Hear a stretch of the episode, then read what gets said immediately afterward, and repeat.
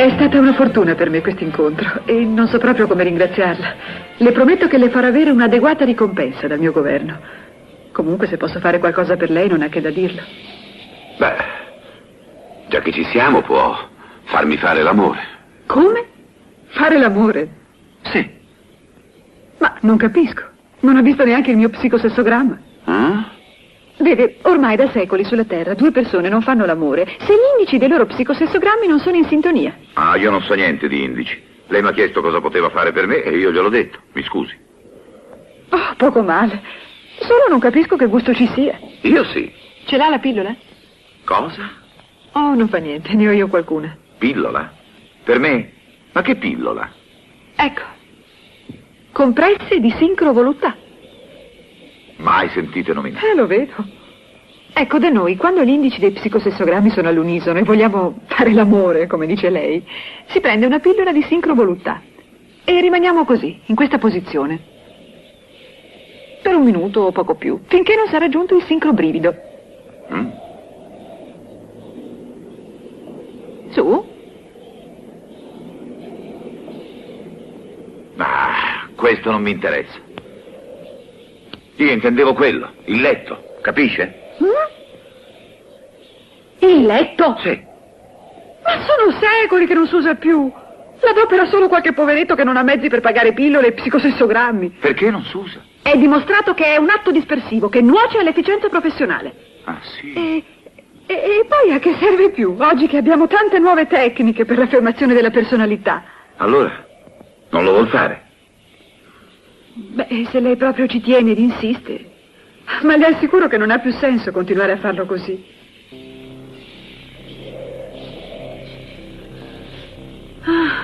E per favore, senza sovrastrutture. eh?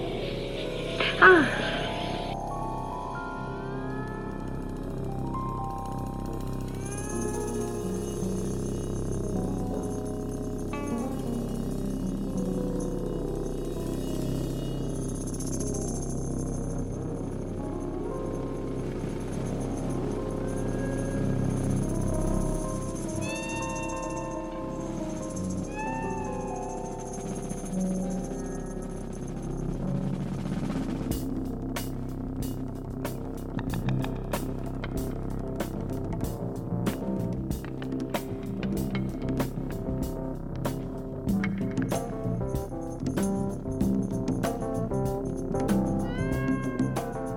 Fantascientificast presenta Resurrection Chronicles Riletture prospettiche della Golden Age fantastica.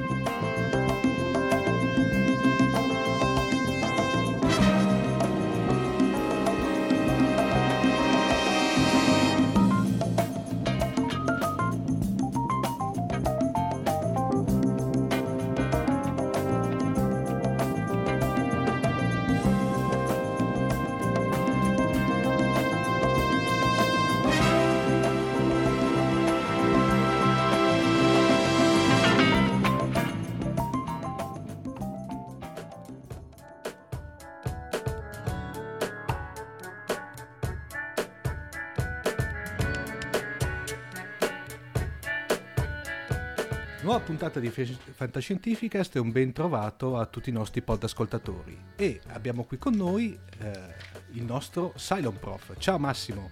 Buonasera Omar, ciao a tutti. È un po' di tempo, eh Massimo, che non sei sui nostri feed. eh?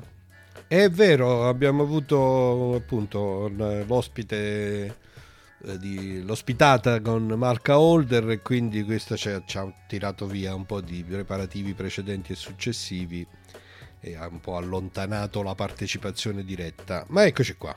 Però ovviamente Massimo questa volta per farci perdonare abbiamo tirato in ballo un argomento un po' diciamo piccante. Piccante, sì, in italiano si dice piccante, mi pare, no? Spicy, dicono gli inglesi.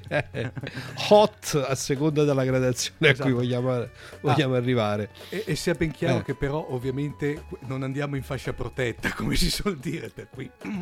Stiamo Teniamo- molto attenti, stiamo Esatto, molto esatto. attenti. Sì, sì. Beh, insomma, appunto, un tema caldissimo che avevamo anticipato da tempo eh, che stava lì, che occhieggiava eh, per comparire, è stato nominato in tante, in tante precedenti occasioni e finalmente lo prendiamo di petto, se così si può dire, che è il tema del sesso nella fantascienza. Eh, Mi aspettavo un tuo commento stupito. No, no, avevamo deciso di fare altro. E invece no. No, no, eh. beh, no beh, questa volta sai che questo qui è un argomento che veramente l'abbiamo, te lo, te, l'abbiamo sempre, ti, come dici te, giustamente, sempre lambito ma mai toccato in maniera seria, e seria nel senso approfondita. E poi è, è, un mio cavallo di battaglia che ogni tanto, e qui lo puoi, lo puoi confermare Massimo, ogni tanto ti dice Massimo perché non facciamo una puntata o più puntate dedicate a questo argomento che tra l'altro tutto sommato è un argomento un po' particolare, però è estremamente toccato dal, dal genere fantascientifico, vero? Eh beh, eh, diciamocelo chiaramente che la tematica sessuale, il sesso nella vita dell'essere umano è una costante assoluta e imperativa e quindi la fantascienza ovviamente come qualunque altro genere letterario e meno, eh, perché poi in questa puntata, per citare uno dei miei autori prefer- preferiti, Robert Sheckley, dobbiamo fare dei folli effetti sinestesianti, perché insomma è proprio, è proprio la situazione nella quale la fantascienza eh, si esprime come sempre in tutti i suoi generi, in cui però non potremo fare a meno, almeno io facendo poi i preparativi de- della puntata ho visto che non potevo fare a meno di spaziare in tutti i campi in cui appunto si esprimono le idee creative della fantascienza, cioè la letteratura, il cinema, la musica, i fumetti. E effettivamente a ben vedere si potrebbero fare molte puntate. Vediamo come viene, dai. Sì. Vediamo come viene. Allora, eh, devo dire che mh, mm, effettivamente è un po' difficile proprio stabilire da dove vogliamo cominciare. eh, cominciamo dal fondo. L'ultima eh. cosa che volevo dire, che invece dirò per prima, è che parlando appunto dei diversi settori in cui possiamo ritrovare accostati in maniera eh, significativa la tematica sessuale e la fantascienza, uno dei settori, dicevo, in cui questa cosa si esprime in maniera divertente e interessante è la musica. Mm. No? E se uno ci pensa un attimo, mm, adesso non so quanto tu segui la musica contemporanea, ma nel 2018, quindi proprio quest'anno, mm. è uscito un album di Janelle Monet, che è una cantante che mm, diciamo non è ancora arrivata ad essere proprio la superstar eh, diciamo che appunto come la nomini tutti, tutti la riconoscono, ma ti posso assicurare che è una tipettina molto nota, soprattutto nelle fasce, nelle fasce giovanili, e, ehm, che ha pubblicato un album che si intitola, indovina un po', Dirty Computer. Eh. Olè. ok. E, e, volevo citare come prima cosa, magari poi deciderai se metterla come colonna sonora. E, mm diciamo, della puntata, eh, volevo citare come prima cosa un suo uh, un pezzo di questo, di questo album che in realtà è tutto incentrato sulla fantascienza e con un forte accento sulle tematiche sessuali, ma volevo citare specificamente il brano Many Moons che ha uno dei temi fondamentali della fantascienza e del sesso, e cioè quello dell'androide che si innamora di un essere umano. Questa qui, tra l'altro, è una cosa su cui come potremo tra poco dire in lungo e in largo, eh, possiamo vedere anche tutte le varianti possibili, l'essere umano che si innamora dell'androide, l'androide che si innamora dell'essere umano, gli esseri umani che progettano gli androidi per essere eh, oggetto di oggetti sessuali e questi si ribellano piuttosto che viceversa sono assolutamente consenzienti e via così, ci sono tutte le tematiche. E quindi mi faceva veramente piacere eh, in realtà l'avevo pensato come saluto finale, ma poi ho detto: Ma no, ma perché non cominciamo con una cosa 2018? Una cosa che è veramente recentissima e una cosa che appunto è un po' fuori dai nostri approcci eh, classici, no? C'è un video molto carino mm. e eh, una bella canzone a cui, quindi senza che questa qui non la commentiamo particolarmente, invitiamo i nostri ascoltatori a scoprire se non la conoscono già questa cantante e a godersi questa canzone che parla di sesso e fantascienza, diciamo, in maniera fantascientifica. Mettiamo allora... ovviamente il link al video nel show note dell'episodio, così almeno i nostri ascoltatori potranno goderselo. Sì, sì, anche che non so se la mia pronuncia di Janelle Monet, stasera c'è pure il raffreddore come sentiranno i nostri ascoltatori, è stata particolarmente fa, eh, utile al fine di ritrovare il link. Comunque Many Moons è più semplice da cercare e naturalmente quindi eh, per mantenerci nelle più classiche delle eh, figure retoriche, adesso saltiamo all'altro estremo, quindi questo è il 2018. Adesso invece saltiamo all'altro estremo della fantascienza, no? Quando è che è nata la fantascienza? Qual è il primo romanzo di fantascienza? Non, ci, non citiamo i greci, insomma, diciamo in, in età comunque moderna quale citeresti tu come primo romanzo di fantascienza? Io Ma l'ho già citato, questa è una domanda tra bocchetto perché eh, l'ho già citata e quindi i nostri ascoltatori eh, lo dovrebbero sapere. È da prof questa qui veramente. Eh, ed è, è, I viaggi di Gulliver. Sì. I viaggi di Gulliver 1700 circa, 1700, nella prima metà dei primi 50 anni del 1700, eh, che può a tutti gli effetti no? essere immaginato eh, come uno di quei proto-romanzi di fantascienza, eh, dove fantascienza è inteso nella sua, tema- nella sua mm. accezione più vasta possibile, eh, dove c'è una mm, presa in giro, e questa è una delle tematiche, eh, appunto, scusami, una delle angolazioni dalle quali si può guardare il sesso nella fantascienza, cioè quella nella quale eh,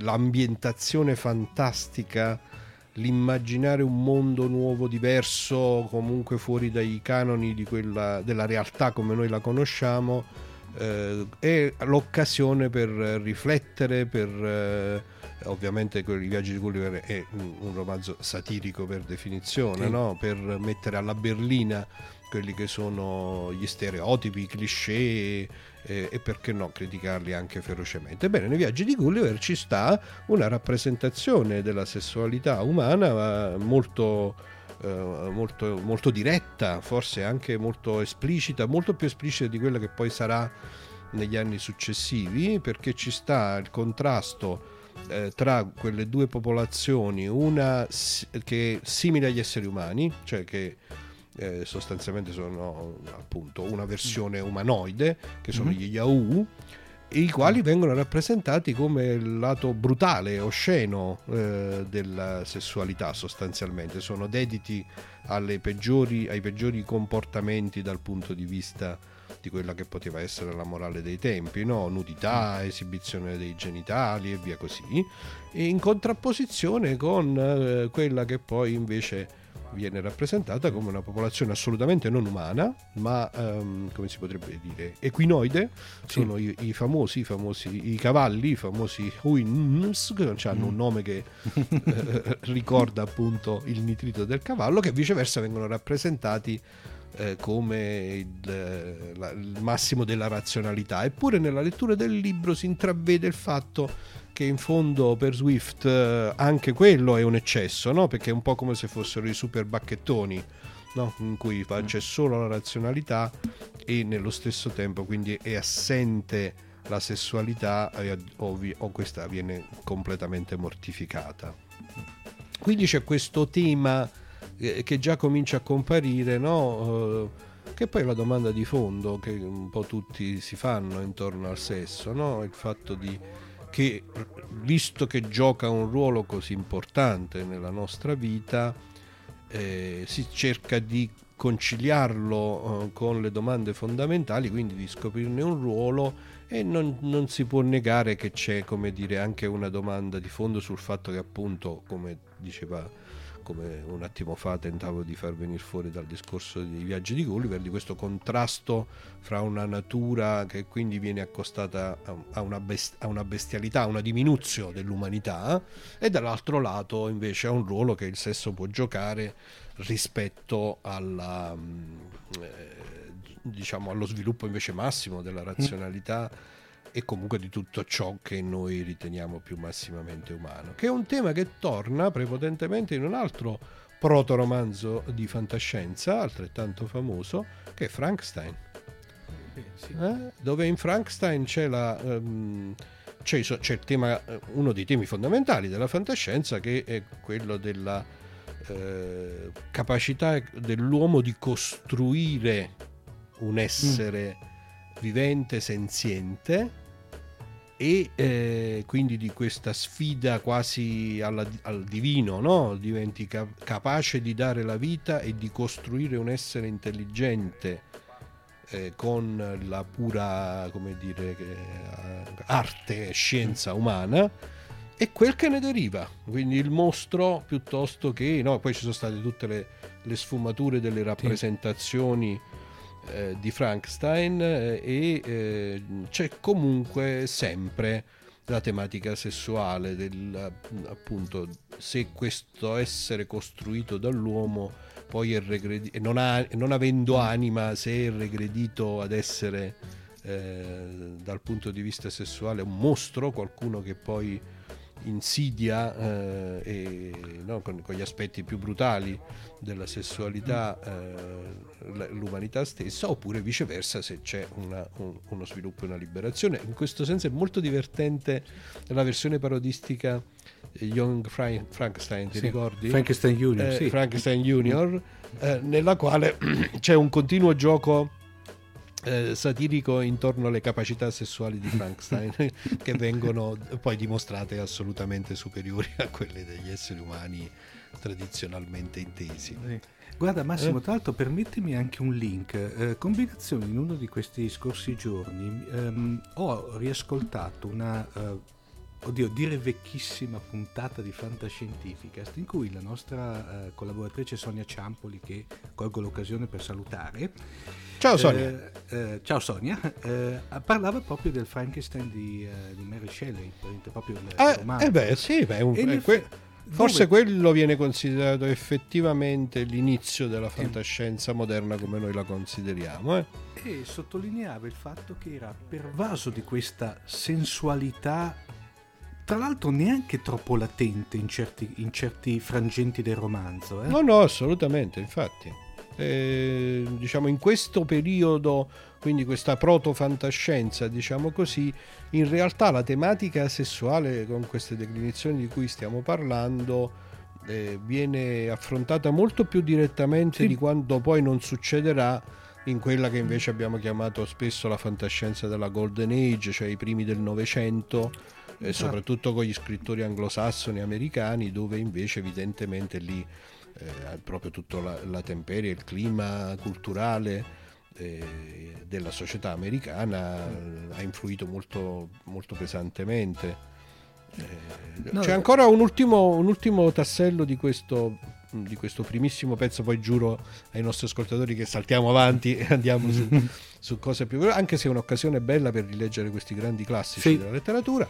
E un altro innegabile grande classico della fantascienza eh, che è The Time Machine. Sì. In The Time Machine eh, il viaggiatore temporale che arriva nel futuro si trova di fronte a un'ennesima versione di quella che sarà l'umanità del futuro, ennesima, in quel caso forse una delle prime per la verità, eh, nella quale ancora una volta c'è questo confronto. Lì adesso mi sfugge eh, come si chiamano le due popolazioni, perché appunto anche lì si immagina che sostanzialmente eh, nel futuro remoto sono rimasti due ceppi derivati dell'umanità, uno dei quali incarna sostanzialmente la brutalità e la, mm, le, quello che potremmo dire tutti gli aspetti più negativi eh, mm. dell'umanità stessa, compresa questa, eh, questa variante sessuale sostanzialmente. Ah, i Morlock. I ecco. Morlock, I Morlock sì, e, gli, Eloi. E gli Eloi, esatto, che sono l'esatto contrario perché sono belli, sono... Eh, sono effeminati in sì, qualche sono maniera. perfetti se vuoi cioè, eh, sono perfetti ma sono dei giocattoli sessuali a tutti gli effetti eh, per i Morlock, no? sono dominati e di fatto eh, appunto sono una sorta di animale domestico a scopo sessuale, eh, questa è una delle visioni, ovviamente non esclusivamente questa nel romanzo, mm. ma anche qui è abbastanza evidente no? che c'è nelle intenzioni dell'autore, eh, nella estrapolazione della fantascienza, un'idea di critica e, e, di discussione, di esame di quelle mm. che erano un po' le caratteristiche della società del tempo. Qui stiamo parlando della fine dell'Ottocento, giusto? Sì, Eh, esatto, Siamo, sì, siamo verso la fine dell'Ottocento. Tra l'altro sto, sto vedendo Massimo che nella versione originale italiana eh, erano, state tra- tra- erano stati tradotti Morlock come Morlocchi. Ecco, è bellissimo. Eh. Quindi con questi tre caposaldi che sono, andati, dagli inizi del Settecento alla fine eh, dell'Ottocento, quindi nella proto-fantascienza, però io considero questi tre romanzi effettivamente tre romanzi di fantascienza, con già in luce delle tematiche proprio effettivamente che poi saranno degli archetipi della fantascienza di tutti i tempi fino, ai nostri giorni. Eh, come vedi c'è questa tematica eh, sessuale eh, veramente in maniera molto forte, molto esplicita e come parte fondante poi eh, della- de- dello sviluppo sia della trama che delle riflessioni sul romanzo stesso. Forse mh, nel, nel primissimo, cioè nei viaggi di Gulliver, la cosa fa eh, è un quadro all'interno di uno scenario molto molto molto ampio, ma negli altri due sicuramente è effettivamente fondamentale. Vabbè, poi c'è stato un periodo appunto in cui eh, diciamo storicamente la fantascienza dice, in particolare è stata eh, almeno io conosco, ecco anche questo va detto, io conosco molto la fantascienza in lingua anglosassone nelle sue magari traduzioni italiane, però eh, indubbiamente non posso dire di essere un esperto delle produzioni fantascientifiche eh, che non fossero diciamo inglesi o americane e quindi non so dire se questo è vero anche altrove, ma chiaramente appunto invece in questa letteratura fantascientifica di lingua anglosassone poi la prima metà almeno del Novecento eh, ritrova la tematica sessuale in una maniera molto più velata, molto più addirittura repressa, potremmo dire nascosta, Mm. eh, stereotipica, eh, diciamo di sesso non si parla, oppure se se ne parla si parla per mostrare di fatto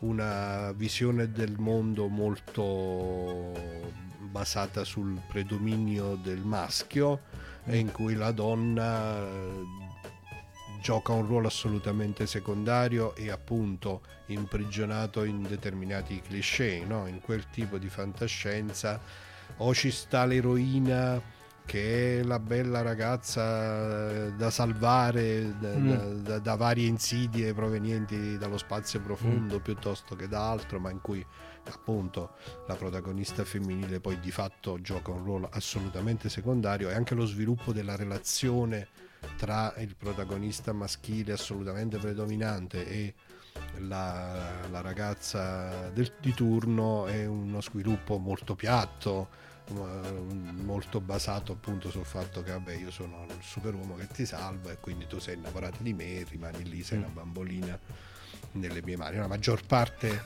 no, eh, del- della fantascienza di, di questi- di questo periodo è essenzialmente eh, di questo tipo.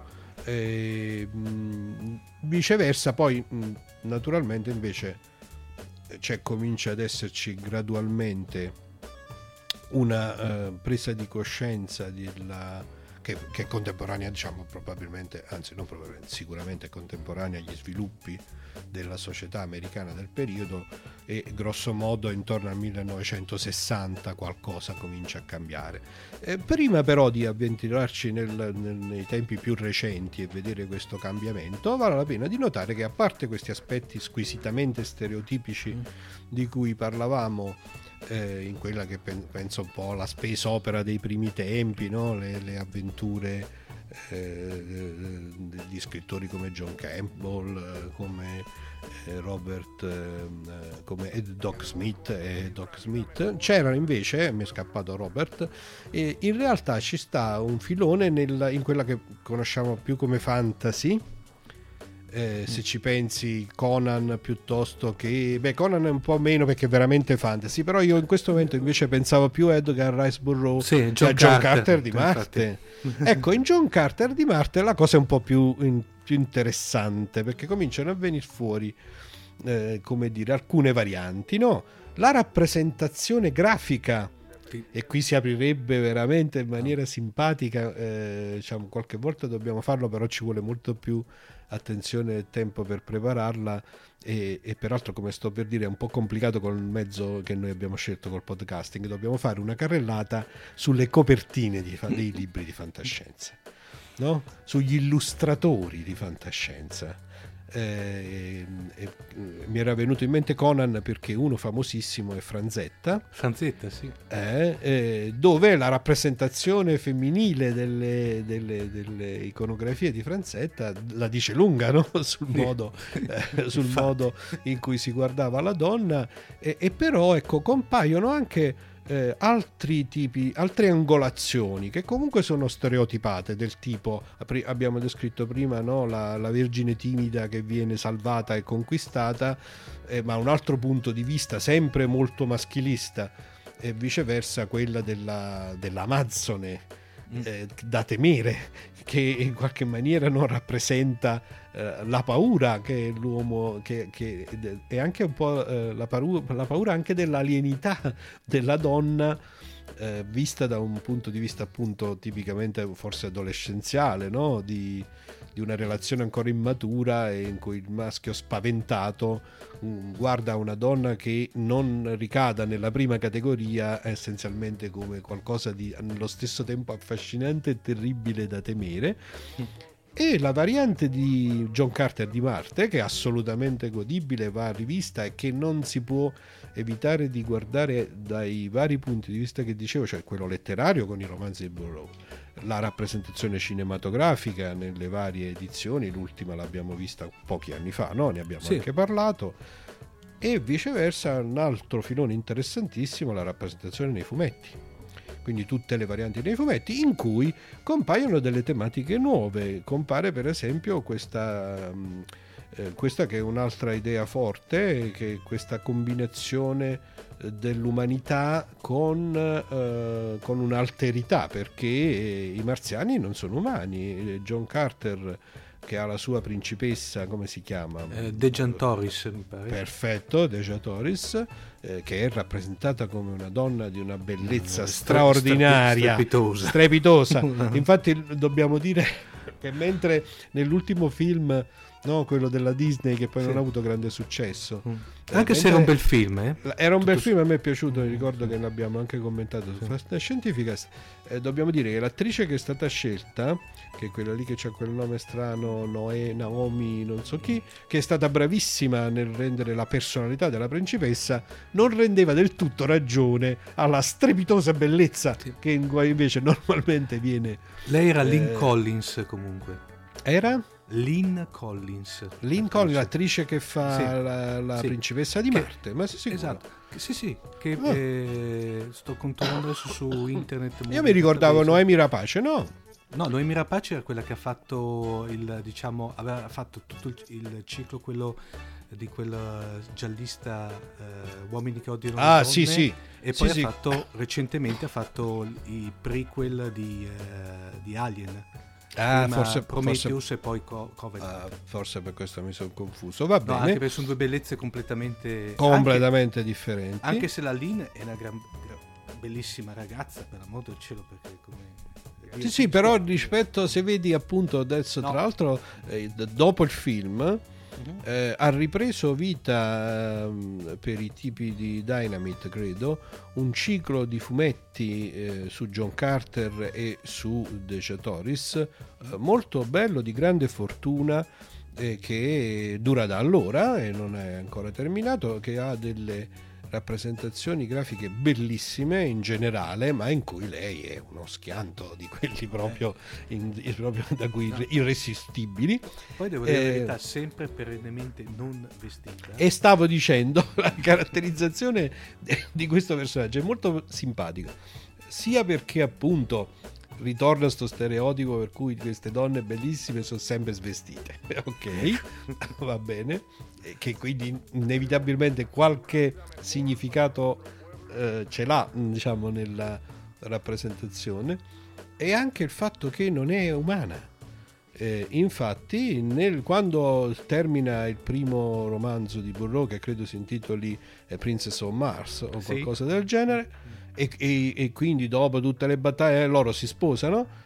C'è una scena finale in cui eh, i due hanno, stanno aspettando felici il loro primo figlio che è un uovo, perché lei depone uova, che è tra l'altro una cosa simpaticissima eh, che vorrei as- associare come immagine a uh, uno dei romanzi del ciclo di Lois McMaster Bujold che abbiamo citato ormai varie volte gli ascoltatori di Fantascienza si staranno annoiando perché sanno quanto mi piace in cui in un contesto completamente diverso c'è comunque una, uh, diciamo, una rappresentazione di un'evoluzione della sessualità umana rispetto a, rispetto a questo aspetto eh, Miles, il protagonista della saga, eh, si è sposato finalmente dopo inerrabili disavventure con Ekaterin, ha trovato la donna dei suoi sogni, eccetera, eccetera, e tutti e due contemplano i loro nascituri all'interno di un replicatore uterino esterno.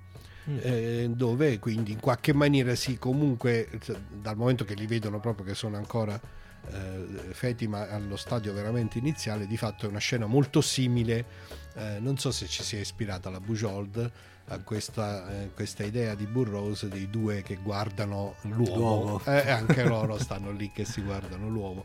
A questo proposito approfitto la Bujold l'abbiamo già citata ed è una, una dimostrazione di come eh, si sia completamente trasformata eh, la percezione e la diciamo, capacità di discutere eh, del sesso e delle sue evoluzioni nella fantascienza contemporanea, la Bujold è una di quelle che il tema degli sviluppi dell'umanità in questa direzione, anche e soprattutto attraverso manipolazioni genetiche, eh, lo affronta in pieno. Nell'universo della Bujold c'è un'intera parte eh, dello spazio umano nel quale, nella quale eh, si, sono, si, sono, portate fino all'estremo le sperimentazioni genetiche, eh, si è dato vita a una, una sottospecie dell'umanità di tipo ermafrodita, eh, che è un altro tema diciamo, che appunto mette di nuovo a confronto questa idea dell'uomo e della donna, del ruolo complementare,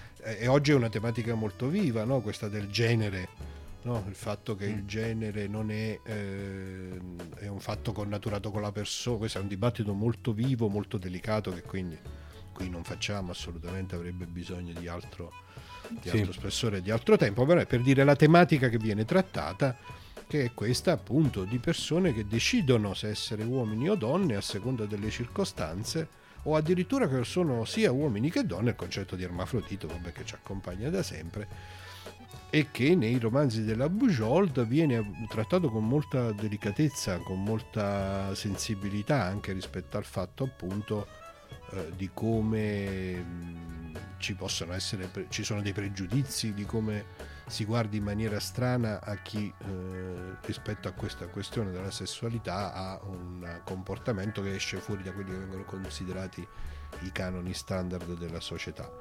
Quindi quella è, una, è un'altra ambientazione nella quale eh, c'è questa, c'è questa varia, variabilità no, del fenomeno che viene investigato e, e, e approfondito. Quindi questa è la fantascienza direi matura da questo punto di vista dei nostri tempi, mm. non nel senso matura che si siano date delle risposte.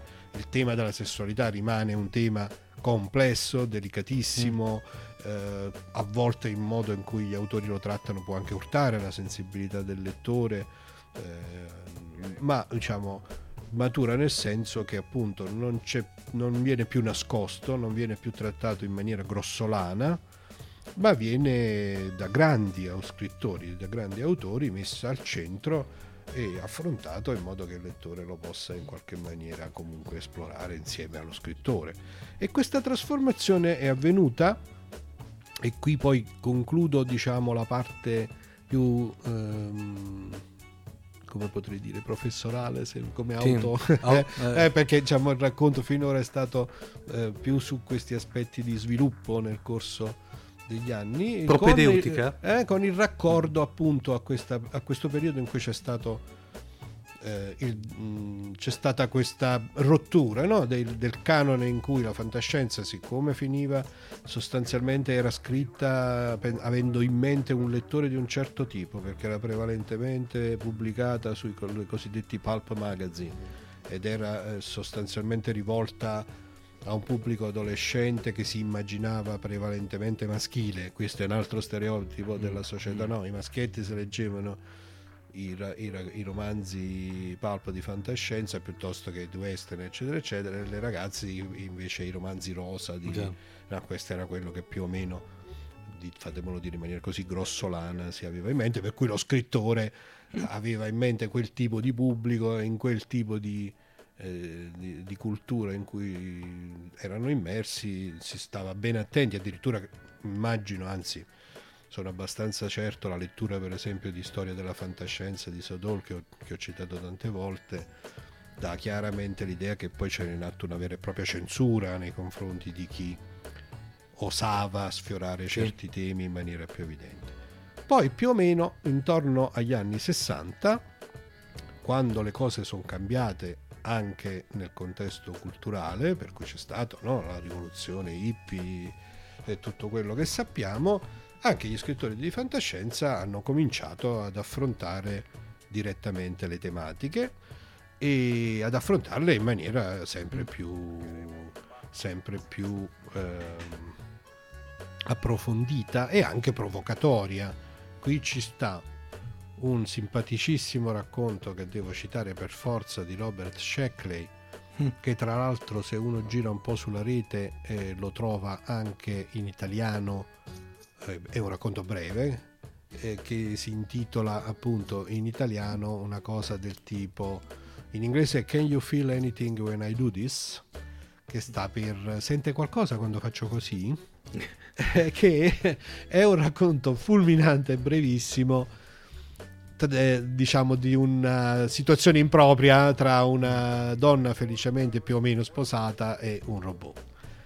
Eh, Robert Sheckley da quel grandissimo autore satirico e fulminante con i suoi racconti brevi che è, eh, mette a centro questa che è un'altra delle tematiche fondamentali eh, che è stata esplorata dalla fantascienza appunto questo rapporto del sessuale con la macchina eh, con robot in particolare che è evidentemente appunto una cosa fortemente provocatoria, anche perché quasi sempre in questo caso la protagonista è femminile, quindi anche mm-hmm. qui no, c'è questa, questa vis perché la donna appunto ancora una volta da parte di uno scrittore prevalentemente maschile comunque è eh, il soggetto che rompe con gli schemi e che deve rompere gli schemi tradizionali che abbiamo detto prima della vergine timida piuttosto che della moglie fedele piuttosto che della amazzone da temere eccetera eccetera.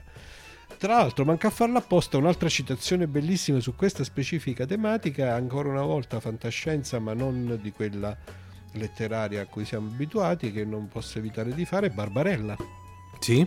Barbarella che nasce come comics quindi come striscia dove già c'è questa tematica, Barbarella è bella, è disinibita, quasi sempre svestita, e, eh, diciamo, ha, ha, varie avventure.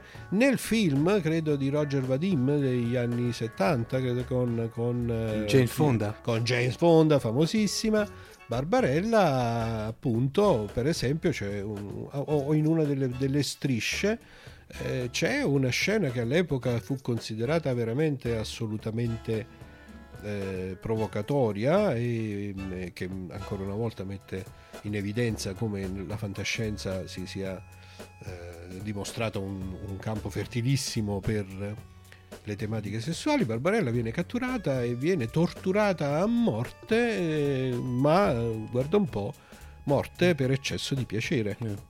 Cioè viene imprigionata in una macchina eh, che, che, il cui scopo è di torturare portando il piacere all'eccesso, quindi che ti fa morire sostanzialmente se poi spingi troppo in avanti la vicenda, eh, non per il dolore ma per il piacere, che è considerato una cosa assolutamente come si può, si può, immaginare. Tra l'altro Barbarella anche qui eh, c'è questa tematica che torna spessissimo ehm, nella fantascienza di questa mescolanza, la si chiama, in inglese la chiamano mis, misgenity, credo, misgenia, cioè una combinazione di specie non, eh, non, non completamente umane, mm. no? Questa exoga, exogenia, qualcosa del sì. genere, scusatemi l'imprecisione. Eh, quindi sostanzialmente il tema dell'uomo che appunto con l'androide piuttosto che con l'alieno, con qualcuno che non è assolutamente umano, abbiamo citato prima eh, John Carter di Marte, quindi c'è questa mescolanza questa dei geni. Mm. E Barbarella si innamora di un angelo che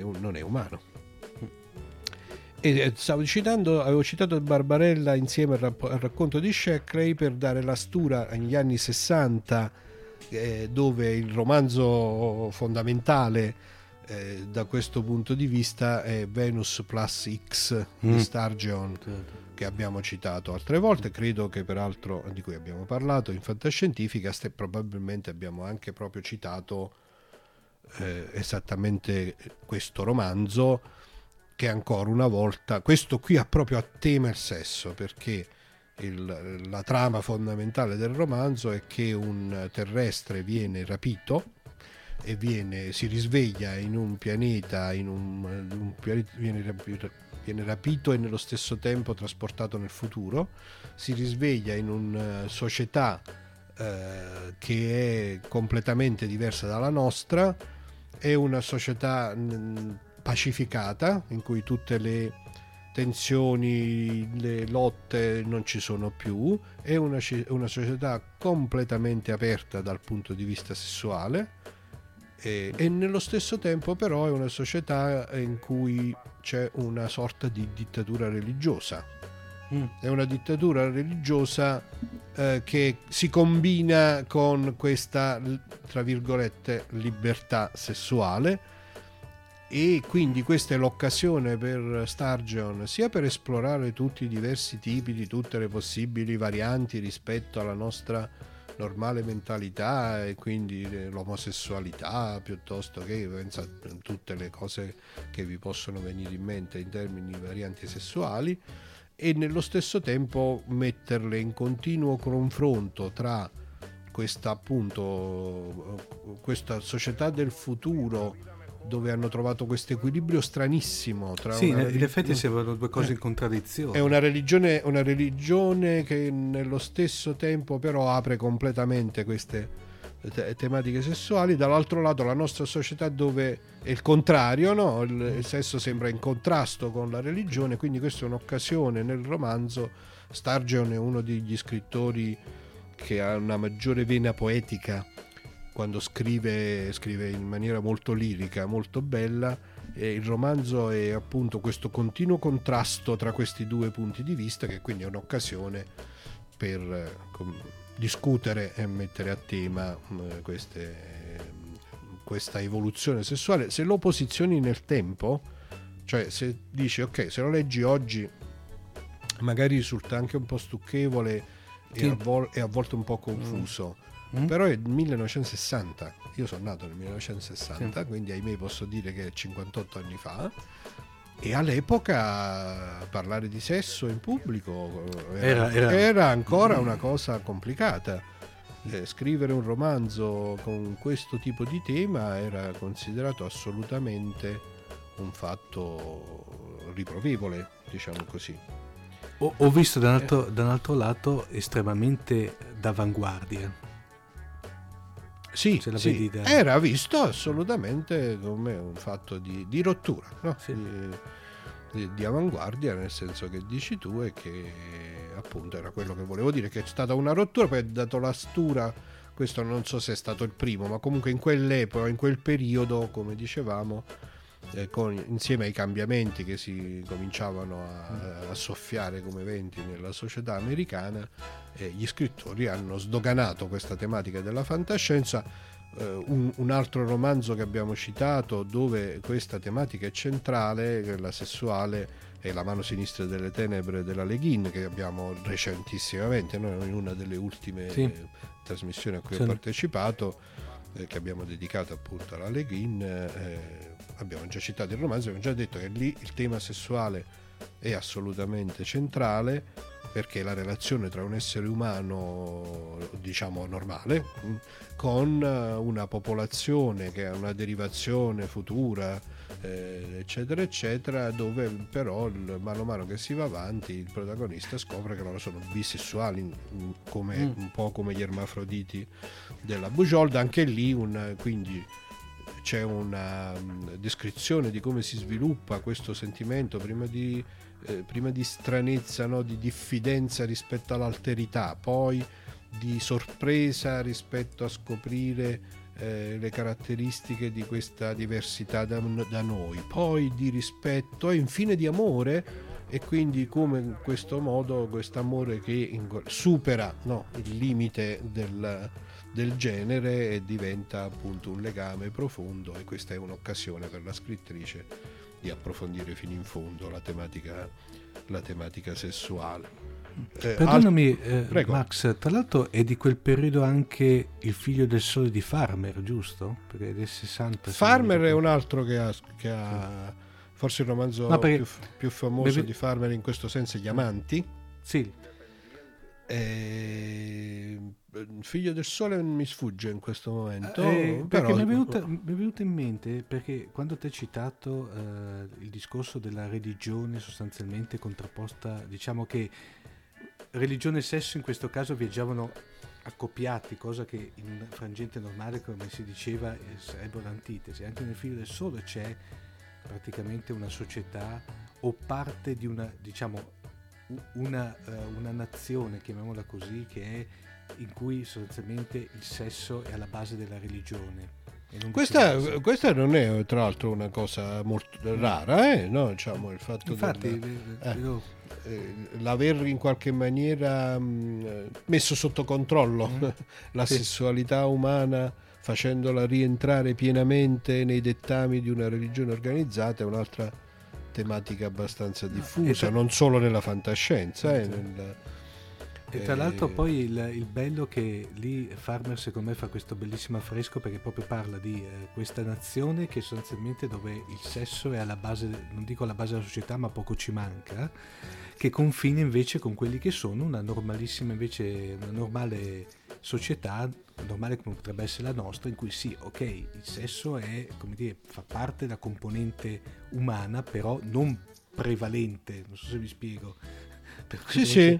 C'è questa, questo sì, cioè, che... Ecco, questa è una, tema, eh, questa è una dei, delle, dei, delle, tecniche classiche della mm. fantascienza, molto belle, perché potendo tu immaginare delle evoluzioni, eh, delle evoluzioni appunto nel futuro, in cui tutte le varianti che ti vengono in mente sono ammesse, ovviamente. Mm diventa molto bello e molto interessante mettere in contrasto le cose. Sì. Abbiamo citato, appunto, prima, la prima cosa che abbiamo citato, il viaggio di Guller fa mm. questo, mette in contrasto due possibili visioni eh, della, diciamo, comunque alla fine dell'umanità e le paragona, le mette una di fronte all'altra e vede, vediamo che succede. Queste sono tutte varianti su questa cosa e poi nella bravura dello scrittore ovviamente rendere la cosa interessante. Poi eh, eh, di nuovo devo recitare, diciamo, tornando un poco indietro nel tempo, eh, avevamo citato per esempio quel racconto bellissimo eh, dove c'è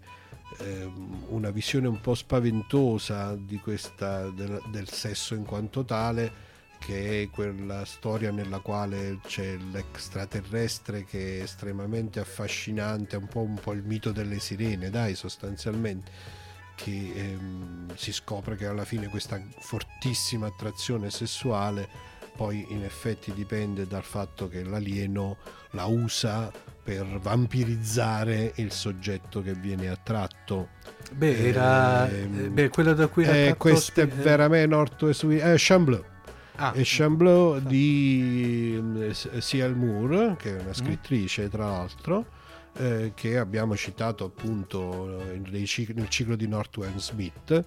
Eh, Chamblot è appunto il racconto di una creatura aliena che però è meravigliosamente attraente, in realtà non è neanche meravigliosamente bella, eh? E però questa attrattiva poi si trasforma in un pericolo mortale Eh, Quindi ci sono quest- quest'altro punto di vista, questo face- perciò siamo tornati un po' indietro nel tempo ed era più, più nel periodo nel quale appunto il sesso veniva visto o nella forma stereotipata eh, dell'uomo che domina la donna consenziente che quindi ha un ruolo secondario, fa solo la ragazza da salvare, eccetera, eccetera, oppure la vede come un'alterità e un, un pericolo che può diventare mortale, l'amazzone piuttosto che appunto il vampiro e così via. vuoi Do- dopo gli anni 60, da, que- da quel momento in poi, e poi diciamo il- quello della eh, la mano sinistra delle tenebre è degli anni 70, 1969, da quel momento in poi si sono scatenati tutti, diciamo, è stato sdoganato il tema e quindi tutti i grandi scrittori, poi qui come al solito, tutti i grandi scrittori di fantascienza in un modo o nell'altro hanno inserito all'interno della loro produzione eh, dei romanzi che avevano come tema principale la sessualità dai vari punti di vista che abbiamo detto, uno tra tutti Heinlein.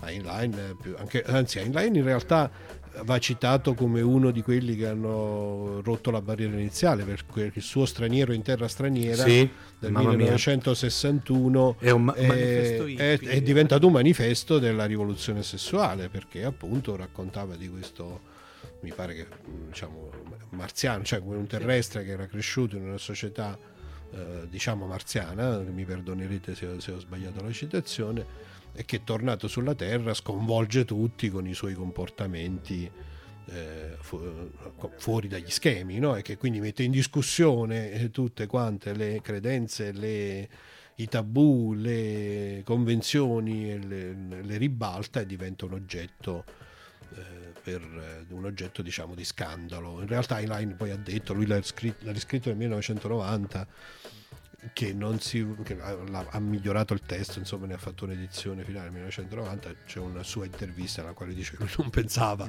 che in realtà la tematica principale fosse quella, cioè voleva più mettere in discussione altre problematiche della società americana contemporanea, ma insomma poi alla fine si era ritrovato con questo enorme successo. ha aperto una Eh. porta, però è, sta- è stato, è stato però capito per averne aper- aperto un'altra. Sì, cioè, beh, probabilmente sì, probabilmente sì.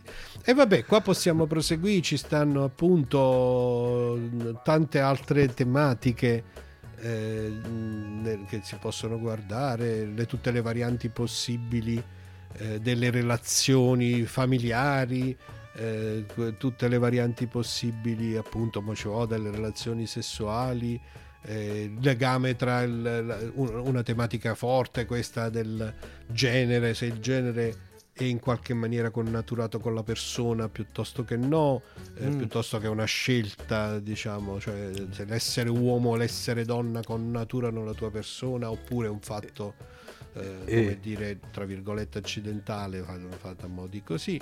E permettimi Eh. qui di citare Massimo e Rocky Horror Picture Show. Eh, hai voglia, ma io appunto adesso qua ho davanti a me un foglio bellissimo in cui eh, dico, ma scusate, vogliamo farlo proprio alla rinfusa così poi ci salutiamo eh, ca- capendo quante porte potremmo ancora aprire. Eh, eh, televisione e film. Ma Oh, scusa, lì, eh, ma scusa Ba-. Battlestar Galactica e i Siloni che so, scusa, Caprica 6 non apre la stessa te- tematica proprio all'inizio della serie. No, Caprica 6 è un, è un androide, no? I Siloni Sì. sono umani.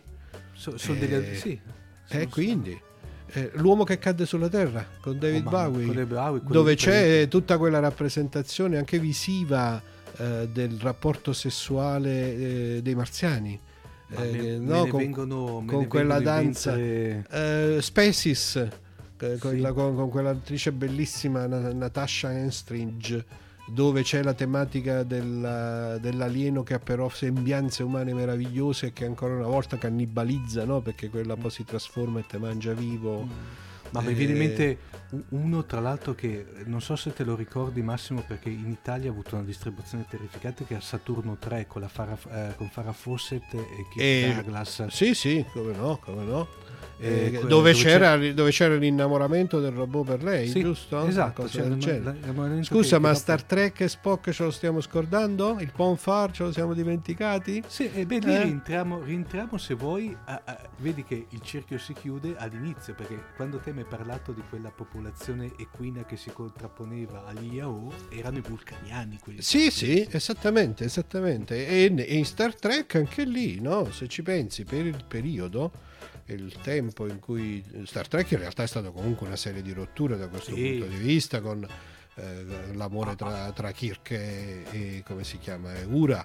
E no? Ura, il il primo famoso bacio, credo bacio. internazionale, ma, ma proprio Spock, la- questa, questa miscellanea dell'estrema razionalità e dell'estrema irrazionalità, quasi bestialità eh, dal punto di vista poi dell'accoppiamento e del, Sì.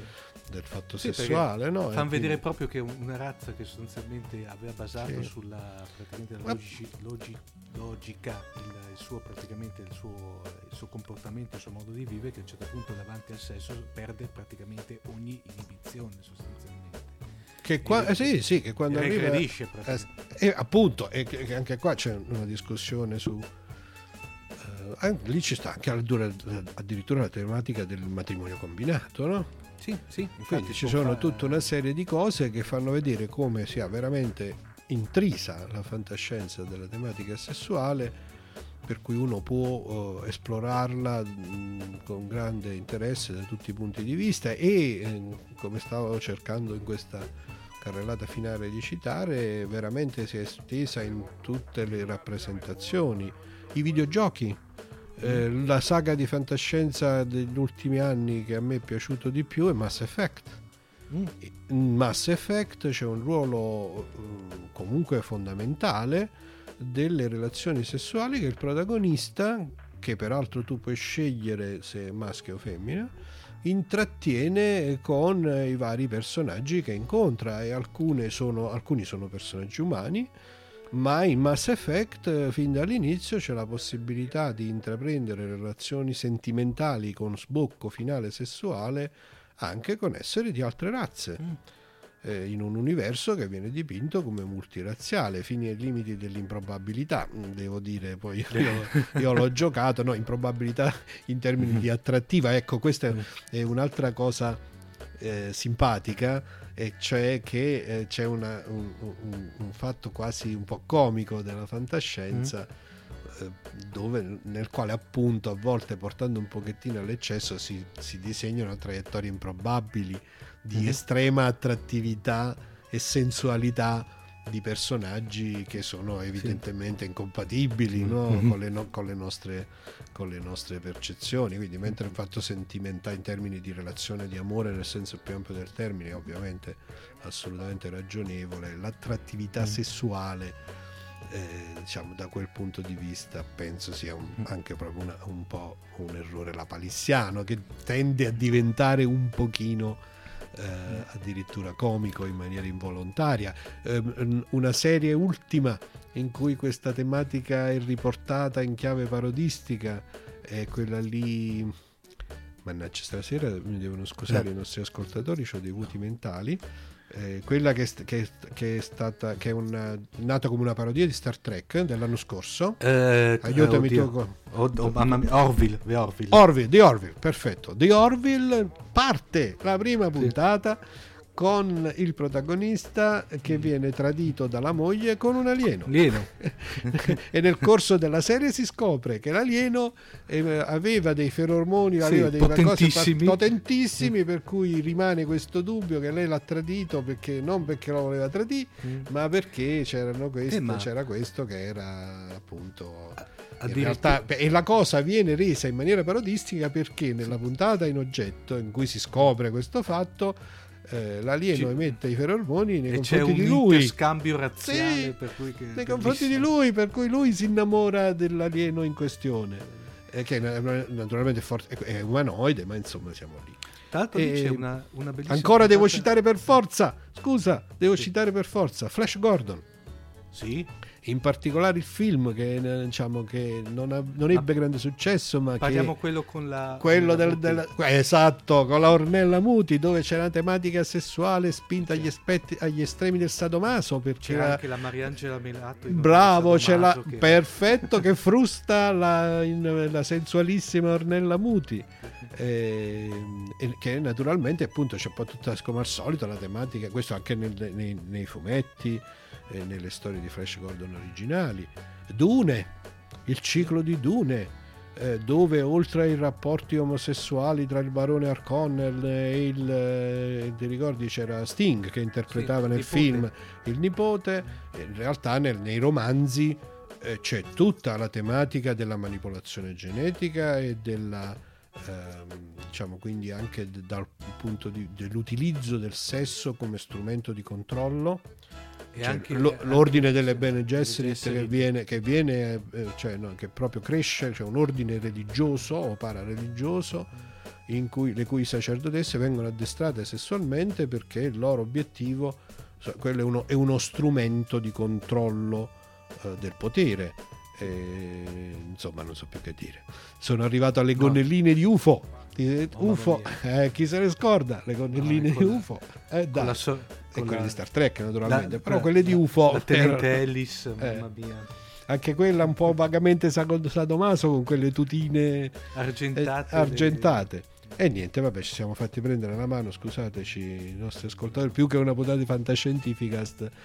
eh, questa è stata una puntata di eh, super extra fantascientificast che abbiamo parlato di tutto, un po' a casaccio, Beh, però, per capire però- che quando si va col sesso non si capisce più No, niente. qua dai. sostanzialmente poi, eh, ovviamente Massimo, eh, ce ne rendevamo conto fin dall'inizio che sembrava un qualche cosa che si poteva bene o male canalizzare, ma qui non puoi canalizzare No, niente, e che vuoi puoi canalizzare? È un fiume in piena. Abbiamo provato a fare i seri la prima parte con l'evoluzione, ma poi dopo, insomma, alla fine. Ascolta Massimo, volevo farti una do- più che una domanda, volevo sapere se eri d'accordo con me. Eh, io parlo soprattutto del lato cinematografico. Eh, sei d'accordo che diciamo le produzioni soprattutto in campo horror che si avevano fino agli anni 30, per cui parlo i vari eh, Dracula, i vari Frankenstein, i vari Fantasma dell'Opera, quello con Lou Chaney mi viene in mente, e non ultimo anche se volete il King Kong, erano film in cui c'era, come ripeto, u- eh, parlavamo prima di Frankenstein, una sensualità che era palpabile, Certo. non dichiarata ma te la toccavi. Poi si è avuto il periodo quella definito della Golden Age, sost- per cui diciamo gli anni fine 40, 50, primi 60 in cui sostanzialmente il sesso era diventato, tranne pochi casi, però sostanzialmente un tabù. Cioè, Sì, come- era visto in quella maniera Eh, stereotipata che dicevo, le- non potevi fare a meno. no, Erano molto rari, diciamo, sia Poi i dopo- che i film in cui non c'è la donna, ma la donna sta lì e mh, gioca un ruolo assolutamente di cliché.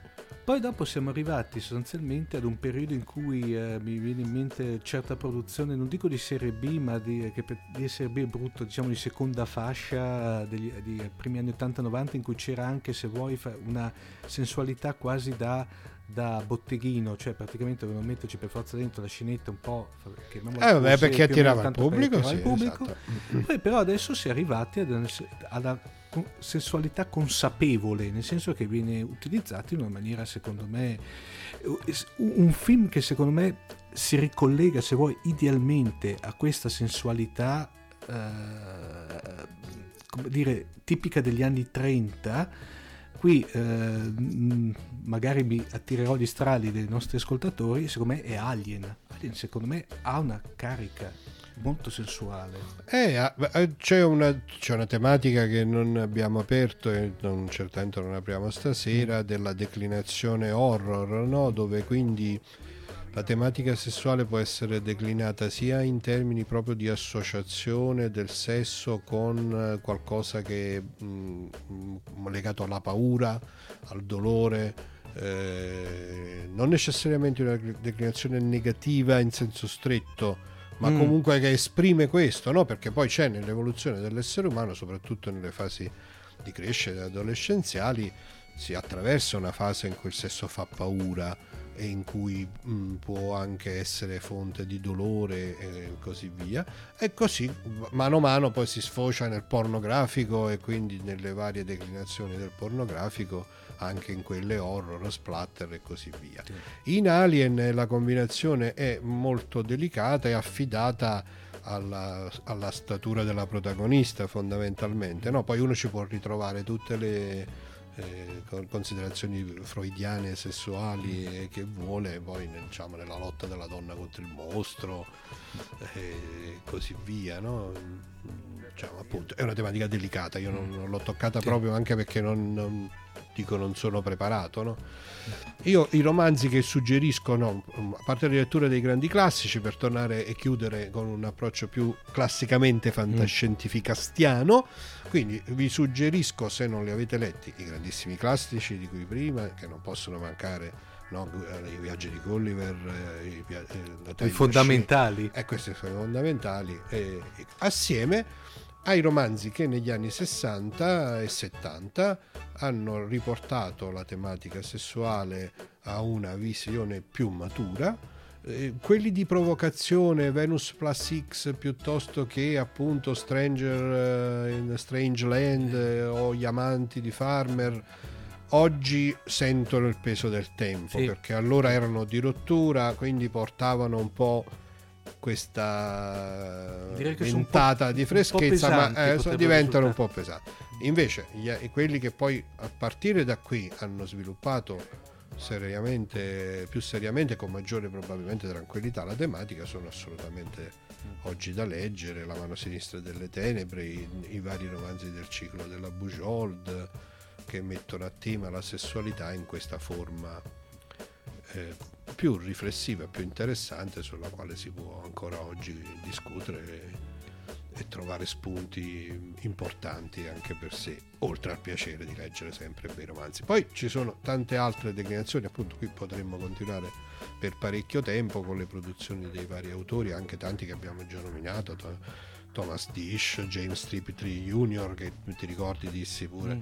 in realtà fino a di, per oltre vent'anni della sua produzione è stato considerato uno scrittore mm. invece era una scrittrice e, e, e, poi ci sta John Varley con la serie di Titan eh, insomma dove, tutte, dove il, te- il sesso torna sempre nelle diverse anche declinazioni che abbiamo visto e mm, quando c'è il grande scrittore quasi sempre è una un condimento molto interessante della trama generale. Però a questo punto Massimo ci sbilanciamo, diciamo che questa potrebbe essere la prima parte, questa puntata di questo argomento. Eh, però ci fermiamo un po', eh? non, la fa- non, la promettiamo a breve. No, no, non a breve, perché, diciamo... Insomma, per, per, fare una seconda parte no, eh... Eh, degna di questa carrellata bisogna lavorarci un po' su. Po' e quindi magari ci prendiamo una piccola pausa, anche perché ormai teniamo una certa età, e quindi con esatto. non si può esagerare. E, e, poi sì, può essere. Mi piacerebbe molto, per esempio, riprendere la tematica eh, scegliendo un miglio diverso e parlando, parlando, di sesso e fantascienza nei fumetti, che secondo eh. me merita una puntata di fantascientifica. Ottimo. Eh, e dove è un altro tema su cui io sono ferrato, insomma, i fumetti. No, sono... ma poi, caspita, è, è, è, il tuo, la, è, il tuo, argomento la uno, 1A e i fumetti eh, l'1B. Assolutamente sì. Eh, eh, saluto i nostri ascoltatori solo con un cliffhanger. Mm. Se volete leggere una simpatica, bella storia di fantascienza eh, a tema sessuale di autori italiani disegnata benissimo, Sky Dolls di Barbucci e Canepa. Eh, caspita, eh, hai detto poco. Per chi, per, chi, per chi, non la conoscesse è una scoperta da fare, mm. è, è, disegnata benissimo, la storia è molto interessante, mm. la tematica è quella che abbiamo trattato, sesso e fantascienza. Oppure permettimi di rilanciare anche un'altra nostra vecchia conoscenza degli ascoltatori fantascientifica, anche The Shadow Planet dei Blasteroid Brothers, che tra l'altro ah, co, anche, certo. eh, anche certo. quella ha delle oh, ampie componenti eh, diciamo... Eh, sì, sì, ma ti ripeto, possiamo farla la, la puntata no, no, di fantascienza bisogna farla a questo punto. sui fumetti. Non subito, eh, mettiamo, le mani, mettiamo come dire, avvisiamo i nostri ascoltatori davanti, che dovranno, ecco, facciamo così, se arrivano più di mille richieste anticipiamo un po', altrimenti esatto. aspettiamo qualche mese, diciamo.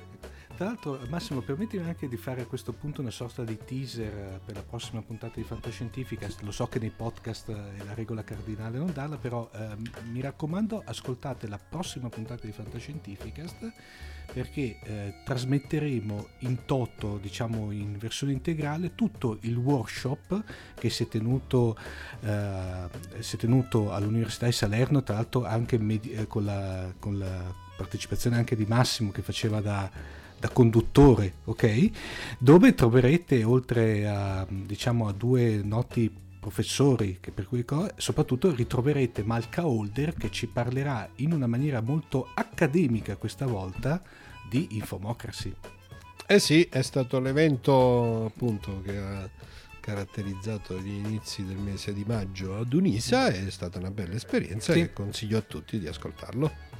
Va bene, Massimo, per adesso posso dirti, come al solito è stato un piacere averti sui nostri feed. No, mi raccomando, non potevi dirlo, sta- non, eh, scusa, non mi raccomando, stasera non dovevi dirlo, è stato un piacere, eh, Eh. fantascienza, eh dai. Eh.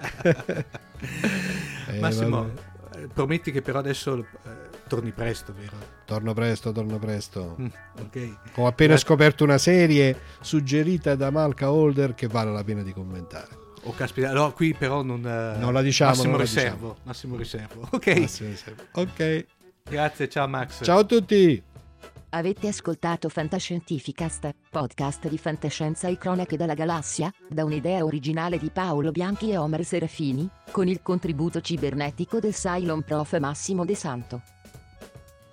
Potete seguirci ed interagire con noi sul nostro sito www.fantascientificast.it, su Facebook alla pagina Fantascientificast, su Twitter sul profilo Chiocciola Fantascicast, oppure scrivendoci all'email redazione chiocciolafantascientificast.it.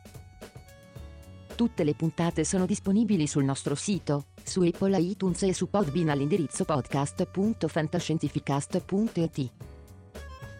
Se volete potete lasciarci una valutazione a 5 stelle su Apple iTunes ed offrirci una birra romulana o un gotto esplosivo pangalattico sostenendoci tramite una donazione PayPal o Patreon utilizzando gli appositi pulsanti sul nostro sito.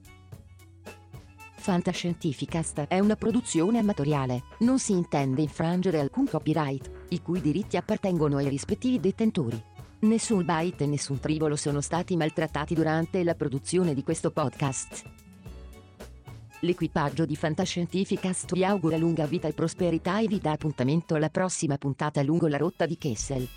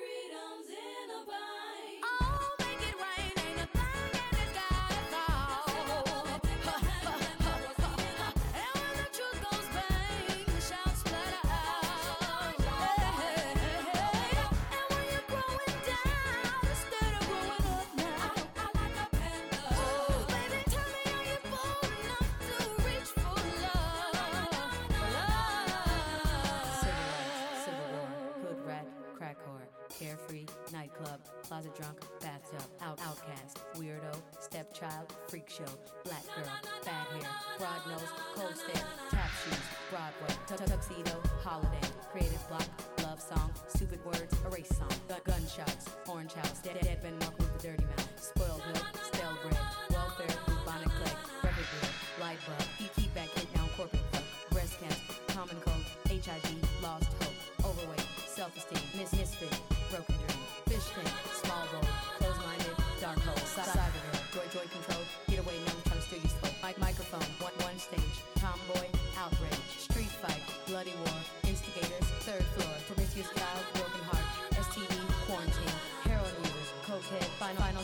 deathbed, plastic sweat, metal skin, metallic tears, mannequin, carefree, nightclub, closet drunk, bathtub, White House, Jim Crow, dirty, dirty lies, my my regard.